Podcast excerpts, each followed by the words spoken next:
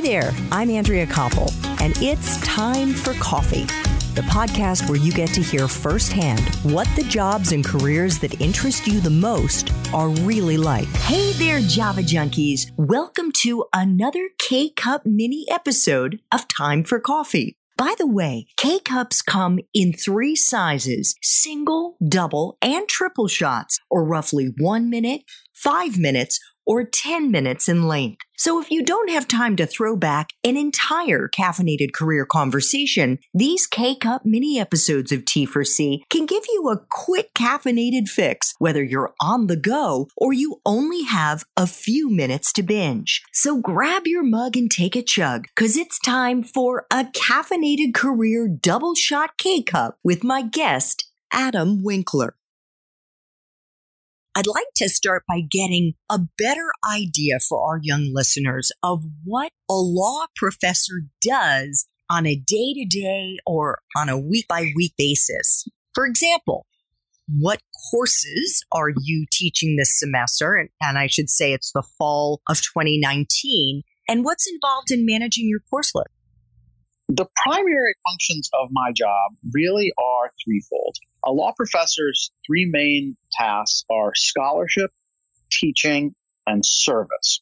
So let me break those down. Scholarship is the research and writing of scholarship, of scholarly articles or of books generally published in law reviews or by university presses that talk about the law and analyze some particular set of legal problems and come up with creative or innovative solutions or innovative and creative ways of understanding the nature of those problems. Scholarship is really key. If anyone wants to be tenure track law professor at you know, research university today. And second is teaching. Some people think that as a professor, the primary thing you do is teach. But in fact, at UCLA, as most research universities, we want to promote research as our main goal. And so teaching is an important part of what I do, but it's in some ways secondary to my scholarship. We sometimes say that someone who is a mediocre teacher but a great scholar will stick around, but someone who's a bad scholar and a great teacher probably won't last long. You have to be a good scholar.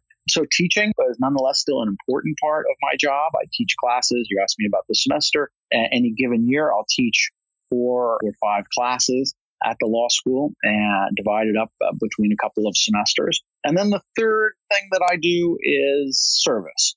Any uh, the law school needs to be run, right? It's an institution that has organizational needs, and we rely on the law professors to do a lot of those organizational things. So I serve on governance committees at the law school, for instance, to do, try to identify new and promising people to hire, or a committee to review applicants for admission to the law school, or a committee that helps our students get clerkships or jobs. So the three primary functions of a law professor, as I said, scholarship, teaching, and service to the university.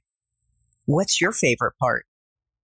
Well, I love to do scholarship, but that can also be kind of isolating because so much of the scholarship that you do is very much sitting in a room alone with the computer, writing and rewriting and editing and thinking and reading. And I like that part, but it can be isolating. There's nothing better in my job than those moments when I'm in the classroom teaching students and they have that kind of aha moment where something that was unclear becomes clear and they kind of get a new understanding about how the law works. That's always a much more promising moment because there's that instantaneous award that you get from a student who has connected with you and learn from you. Thanks for tuning in to this K Cup mini episode of Time for Coffee. If you want to listen to our entire caffeinated career conversation, please check out the show notes for this episode.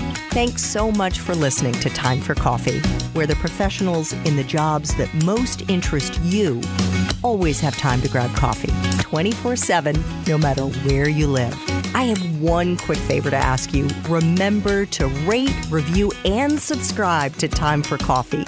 Thanks so much.